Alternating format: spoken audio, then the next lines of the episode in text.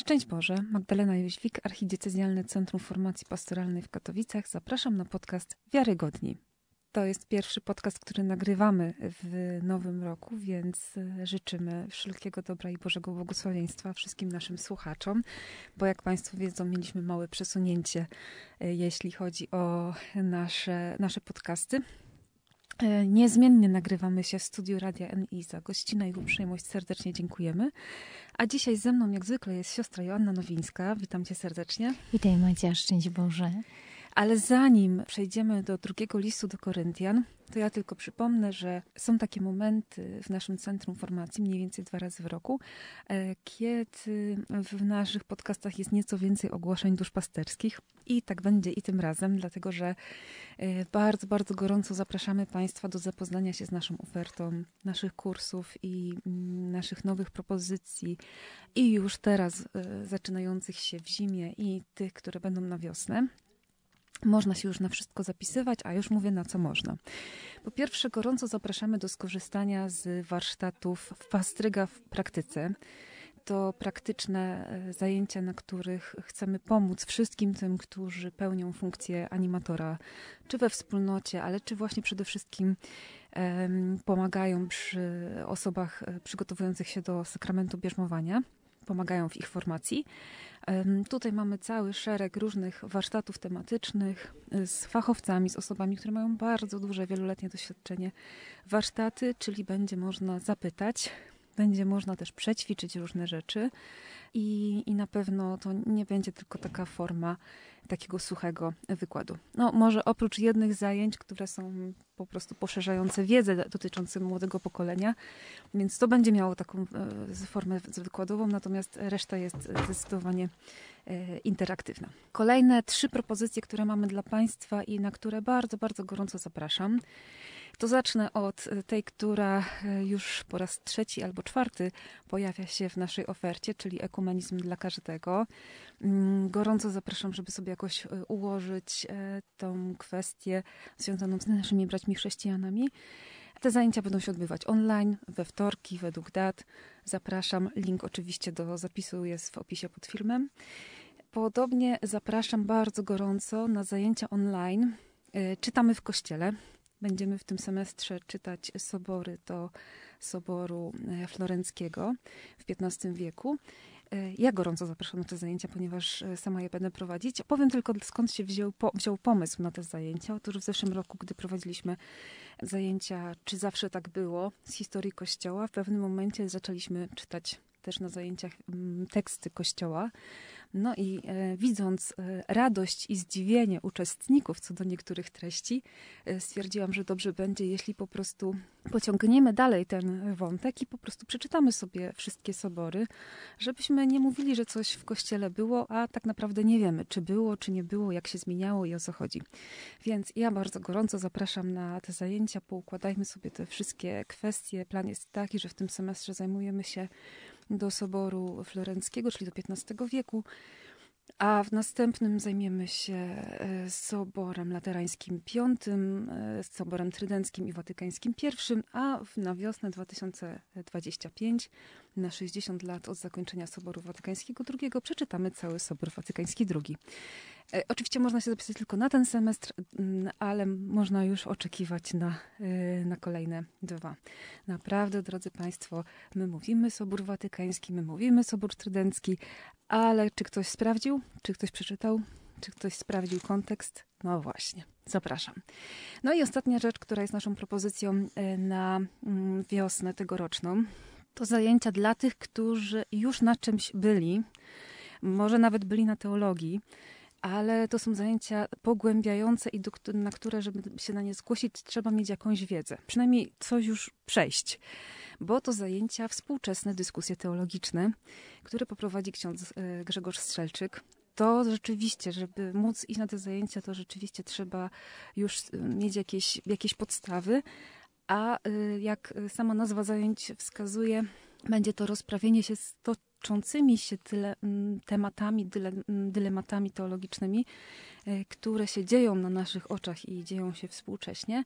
Te zajęcia będą stacjonarne, ale e, transmitowane online, w sensie transmitowane przez YouTube'a, więc gdyby ktoś nie mógł, a chciał, to gorąco zapraszamy. To tyle ogłoszeń duszpasterskich. Oczywiście do wszystkich są linki pod filmem. A ja już przechodzę do naszego dzisiejszego tematu, czyli e, już odblokowuję siostrę Joannę z bloków startowych, żebyśmy mogły zająć się drugim listem do Koryntian. I pierwsze pytanie, które jakoś tak mi się spontanicznie nasunęło, kiedy myślę o tym liście, no to dlaczego? Dlaczego Paweł musiał do nich po raz drugi napisać, skoro pierwszy też nie był taki krótki? Tak, i prawdopodobnie jeszcze w międzyczasie powstał tak zwany list e, we łzach, e, który jest wspomniany w drugim rozdziale naszego dzisiejszego listu, w czwartym wersecie. Padają tam e, słowa z 2 Koryntian 2, 4, że pisałem do was tak, że będąc wielkiej rozterce i ucisku serca wśród wielu łez nie po to, żeby was zasmucić, ale żebyście wiedzieli, że tym bardziej was miłuje. Niestety ten list albo zaginął, e, najprawdopodobniej zaginął, e, albo po prostu nie, nie dotrwał do naszych czasów. Nie wiemy, co się z nim stało.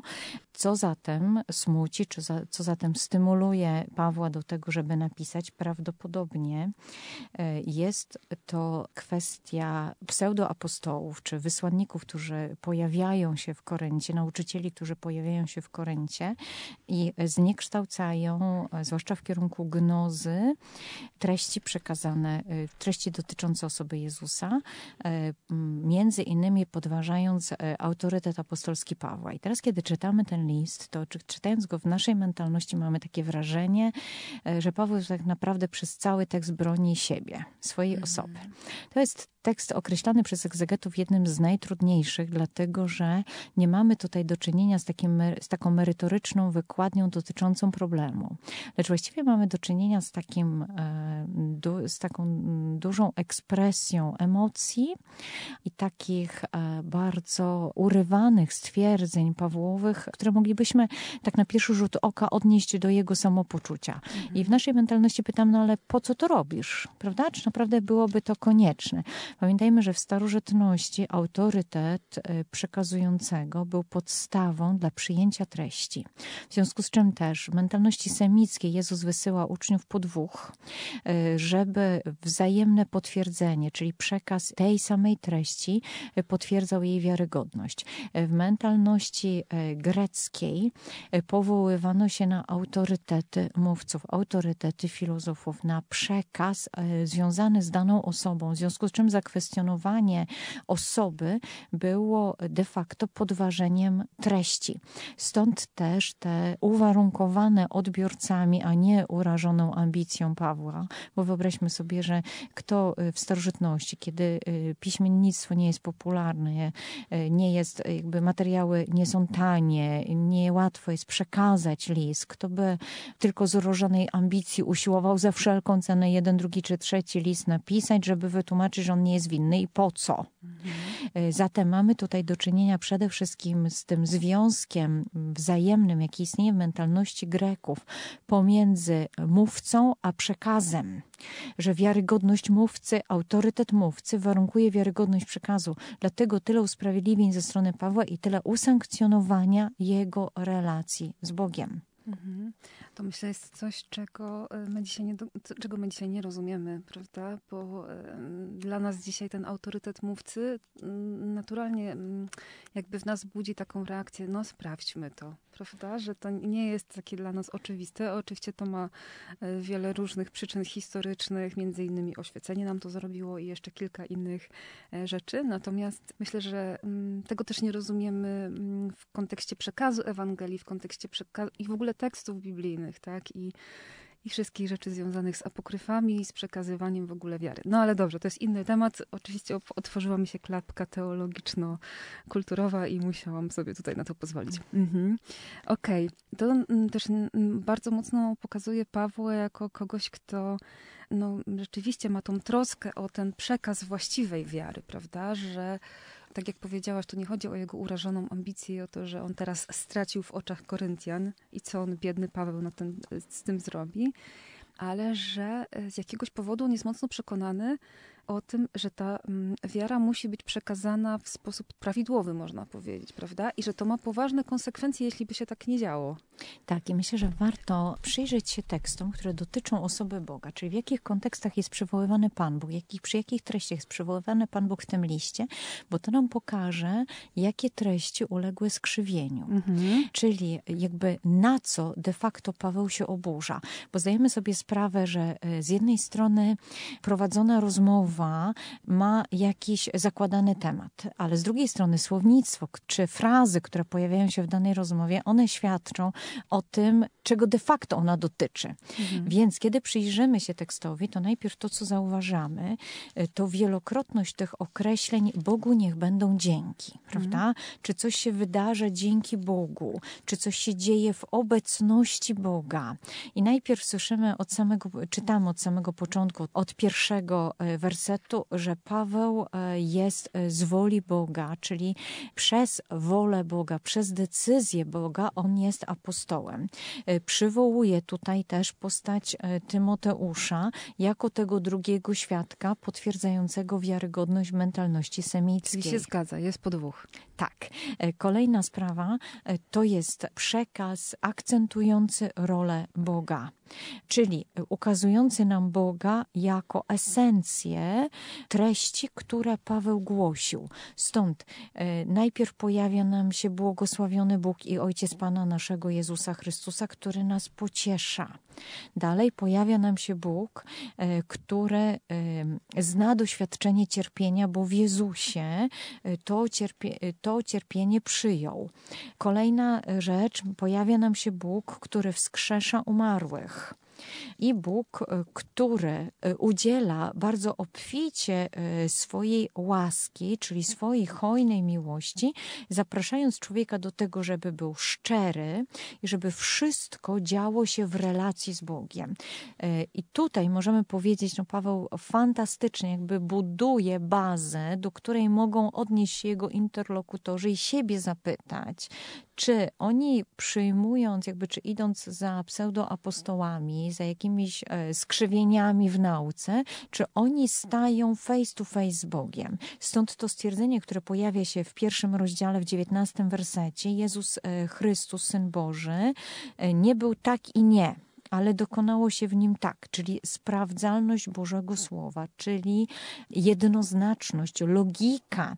To są tak naprawdę narzędzia, które Paweł poddaje, mówiąc: Szukamy Boga. Byłem u Was, żeby zaprosić Was do relacji z Bogiem. Jeżeli teraz ktoś zasiał zamęt, to przyjrzyj się, jaki jest Pan Bóg i nie kwalifikuj według autorytetu mówcy, ale według treści, którą on przekazuje. Trochę Paweł chce ich zmienić, e, przenieść w naszą mentalność. Tak, tak, tak. tak o tym pomyślałam teraz. Mhm. Prawda? Poprosić, żeby oceniali po treści i po osobie Boga, a nie po autorytecie mówcy. Jasne, że tego typu przemiany nie dokonują się w trzy sekundy. To nie jest kwestia polecenia. Dlatego Paweł wskazuje tam też Koryntianom na to, że umocnienia, to jest 21 werset pierwszego rozdziału, doświadczają właśnie w Bogu i Pan Bóg daje im doświadczenie doświadczenie przynależności ich do Niego poprzez ducha. Krótko mówiąc, jeżeli masz jakieś wątpliwości co do tego, jak Pan Bóg funkcjonuje, odwołaj się do ducha, którego On ci ofiarował, zapytaj Jego, z Nim skonfrontuj, sprawdź, jakie jest myślenie Boga przez przywoływanie Jego ducha, przez odwoływanie się do Jego ducha, bo Ewangelia, dobra nowina dotyczy osoby Jezusa i e, cała posługa ewangelizacji jest możliwa dzięki Jezusowi. I Paweł mówimy, roznosimy woń poznania Boga, ale teraz nie wystarczy, że raz powąchasz i już będziesz wiedział, lecz potrzeba, żebyś sprawdzał, żebyś, żeby cię ciągnęło do, tej, do tego źródła zapachu, czyli do, do osoby Boga. I dalej Paweł nas zaprasza do tego, żeby zauważyć, że to Pan Bóg sam wychodzi do nas z przymierzem. E, dlatego że Paweł sobie doskonale zdaje sprawę, z tego, że ta fraza, która w naszych czasach jest jakby mm, oczywista, umarł król, niech żyje król. Mhm. Jeden apostoł znika, pojawia się następny. To jest rzeczywistość, której doświadczamy na bieżąco. Niemniej orędzie dotyczące osoby Boga pogłębiamy nie tylko przez osobę, która nam przekazuje, ale przede wszystkim pogłębiamy u źródła, czyli w kontakcie z Bogiem. Stąd Paweł przesuwa uwagę na Boga i przesuwa uwagę na specyfikę funkcjonowania Boga, że e, Pan Bóg nam ofiarowuje przymierze, które nie jest literą, czyli ono nie jest wiernością przepisom, ale jest doświadczeniem Bożego życia, czyli Bożego Ducha. Zatem, jeżeli chcesz zweryfikować, potrzebujesz wejść w środek Bożego życia, a nie stosować się do rytu, a nie wykonywać zalecenia. Potrzebujesz bezpośredniej relacji z Bogiem. A co jest kwantyfikatorem tego, czyli po czym możesz sprawdzić? Doświadczenie wolności, czyli tego, że rozpoznajesz Boga jako obecnego wszędzie, który objawia ci siebie, który nie zasłania ci nic, nie ma zasłony. Ta zasłona y, Mojżeszowa opada. Mhm. Bóg daje ci ogląd Jego osoby bezpośredni i jakby w zwierciadle za sprawą Bożego Ducha. Czyli im bardziej ten przekaz jest zagmatwany, im mniej masz doświadczenie transparentności Boga, tym bardziej, mówiąc kolokwialnie, powinieneś zwrócić uwagę, czy wszystko jest w porządku, żeby zweryfikować, czy naprawdę to orędzie tych apostołów prowadzi cię do osoby Boga, czy to jest jakaś prywata. Mhm. E, myślę, że też e, warto zwrócić na jeszcze jedną rzecz uwagę w tym liście a propos tej kwestii autorytetu, bo Paweł w taki realistyczny sposób też siebie przedstawia. To znaczy, to mm, nie jest e, list, w którym on mówi: Jestem doskonały, nie mam żadnych braków, wszystko wiem, jestem mądry, napisałem już kilka listów i w ogóle powinniście mnie słuchać, bo mam największe doświadczenie misyjne, bo to ewangelizuje tak jak ja, prawda? Tylko Paweł mówi coś bardzo ważnego, właśnie mm, trochę wyprzedza swoją epokę, zdecydowanie o kilka wieków, kiedy mówi najchętniej się będę chlubić ze swoich słabości. I że ta moc Boża właśnie się w tej słabości doskonali. Wcześniej też mówi o tym, że jesteśmy jak naczynia gliniane i przechowujemy ten skarb w naczyniach glinianych. No łatwo sobie wyobrazić, jak prosto jest potłuc naczynie gliniane, a nawet jak je posklejamy, to już nie wygląda tak, jak wyglądało przed potłuczeniem.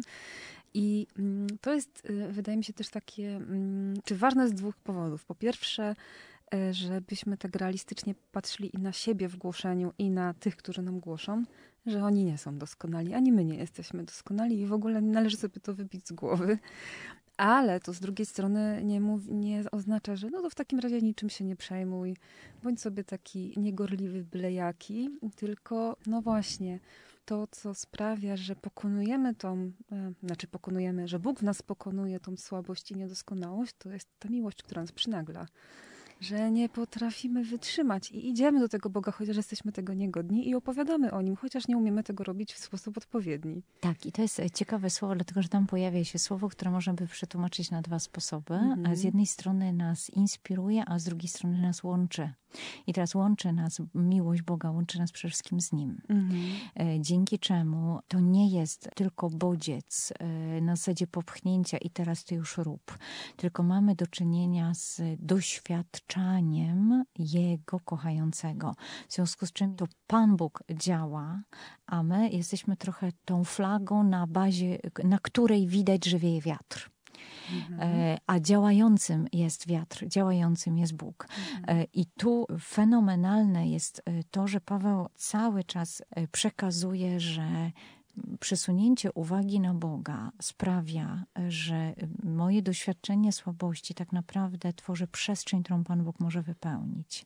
I ja mogę jeszcze bardziej poświadczać Jego działającego Bogu, doświadczam jeszcze mocniej w sobie, bo jest brak. A jak jest brak, to Pan Bóg może wejść. To, co Jezus mówi, że nie, nie mają potrzeby lekarza zdrowi, mhm. bo zdrowy nie, nie ma gdzie Pana I Boga wpuścić. Ci, którzy są utrudzeni i obciążeni. Tak, bo jest przestrzeń. Bo jest potrzeba. Tak, mhm. jest przestrzeń, w którą Pan Bóg może wejść.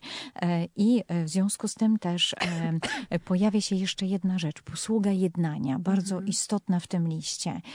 Bóg, który łączy, nie Bóg, który dzieli. I teraz Bóg, który łączy nie na zasadzie, bo macie być wspólnotą, bo teraz macie na trzy, cztery siedzieć razem w jednym miejscu i myśleć to samo. Tylko Bóg, który łączy nas każdego Różnych. ze sobą, mhm. z Nim, w sensie każdego mhm. z Bogiem, a dzięki temu łączymy się ze sobą, bo mając relację z Bogiem, de facto zyskujemy relację z drugim człowiekiem, który jest na Jego obraz i podobieństwo. I w ten sposób zmienia się nasz ogląd rzeczywistości. I to jest ciekawe, dlatego że tu się tutaj trochę wydatnia się dychotomia tego listu, bo z jednej strony Paweł buduje swój autorytet zgodnie z kulturą i z tą... Ale się nie mieści w tej kulturze. Tak, bo ma świadomość, że nie na tym polega problem. Mm. Problem polega na spotkaniu Boga, dlatego będzie promował Koryntianom Boga i relacje z Nim, bo wie, że wtedy spotka On się z nimi. Mhm. Właśnie w Bogu, bo Bóg zmienia nasz ogląd.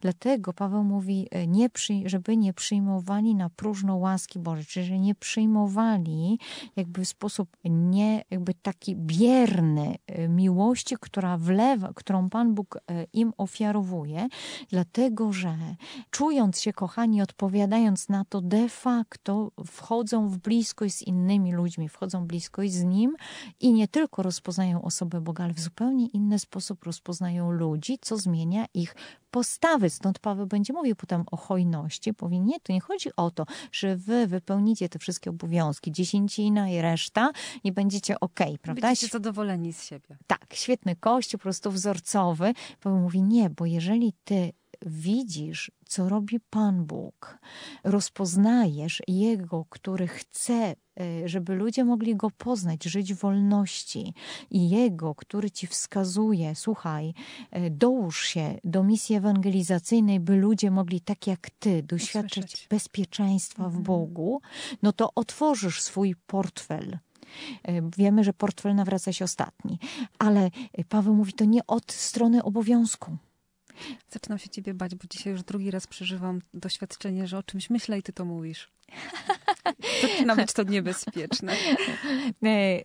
Ale e, a propos e, tego, że mm, powie, powiedziałaś tutaj o tej kwestii nawrócenia w znaczeniu właśnie e, dzielenia się jałmużny, przecież to są rzeczy, które są w tym liście wspomniane bardzo wyraźnie, to też pokazuje taki mm, znowu realizm Pawła i takie praktyczne przełożenie tego doświadczenia wiary na konkret życia, prawda? To nam się pojawia wielokrotnie w różnych momentach Nowego Testamentu, że ta miłość, to, to zjednoczenie z Bogiem, ono ma się przejawiać w życiu. Ale właśnie, też wspomniałaś o tym, i to też jest ta logika, o której chyba czasami zapominamy, że ta nasza zmiana życia i to, ta miłość do bliźniego, ona jest można powiedzieć, skutkiem, a nawet skutkiem ubocznym tego spotkania z Bogiem i tego zjednoczenia z Bogiem. To nie jest. A najczęściej mam wrażenie, że myślimy na odwrót. Że najpierw będę kochać, a potem spotkam się z Bogiem. Tak, tak to niestety nie działa. No nie. tak, spotkanie z Bogiem e, zmienia e, przede wszystkim nasze priorytety. Zmienia nasz sposób oglądu rzeczywistości, bo Bóg jest. Nie on będzie, nie przyjdzie kiedyś i my mamy na to zasłużyć, tylko on jest. W związku z czym, jeżeli on jest, to znaczy, że cała rzeczywistość, wszystko nabiera zupełnie innego sensu, bo jest pełne Jego osoby. Dlatego też Paweł wielokrotnie mówi: Bogu niech będą dzięki. Znowu do tego wracam. Dlaczego? E, kiedy patrzymy na mentalność Amerykanów, E, i myślimy sobie o takim bardzo o nich jako bardzo rozwojowym społeczeństwie. To jest bardzo silnie zakorzenione w tym thank you. Tak, mm -hmm. w tym mhm. Thanksgiving. Mm -hmm. dlatego, że doceniamy, co mamy. Doceniamy mm -hmm. rzeczywistość. Żeby ją docenić, potrzebujemy być tutaj. Żeby zauważyć obecność Boga, potrzebuję być tutaj. Ale Paweł też mówił o tym Bogu, niech będą dzięki, dlatego że on jest człowiekiem, który doświadczył zbawienia. I on wie, za co dziękuję. I to jest y, ta kluczowa, myślę, kwestia, która zmienia jego myślenie, jego sposób głoszenia, daje mu dystans też do siebie jako do głoszącego. Mm, wie, że to wszystko nie jest, że to wszystko nie jest zbudowane na nim, że on nie jest ani alfą, ani omegą, ani nawet środkiem. On po prostu jest właśnie tą chorągiewką, którą Bóg się y, posługuje. No ale właśnie, on mówi tak często o tym y, dziękczynieniu, bo on ma to doświadczenie zmiany, konkretnego zbawienia otrzymanego w życiu. Tak, i co więcej, ma też doświadczenie rozpoznania trudnych chwil przez zupełnie inny pryzmat. Przez mhm. pryzmat obecności Boga, ten przysłowiowy oścień. Mhm. E, crux interpretum, tak? Czyli Można powiedzieć, że takie trupy w szafie, które każdy ma. o, świetne. Prawda? Właśnie tak się zastanawiałam, w jaki sposób można to, y, można to ująć. To tak. jest właśnie to. To, są to te... jest właśnie to, czego tak. nie chcemy, żeby wypadło, tak. zwłaszcza w czasie kolendy.